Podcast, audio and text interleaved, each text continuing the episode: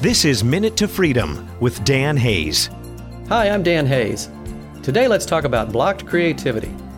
I wrote a poem once. The desire to express, I was taught to repress, has caused me a block I wish to unlock. I pick up the pen, I start writing again, I feel the flow, and then I stop.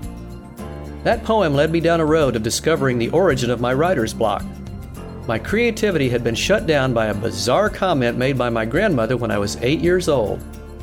She told me if I was a writer, they would call me crazy and lock me up. I was too young to understand that what she said was false, and that statement became my truth. Publishing my first book was a tremendous thrill, since it signaled I had exposed the lie and conquered that old writer's block. What a freedom! Thanks for listening. Minute to Freedom with author and speaker Dan Hayes. minute to freedom dot com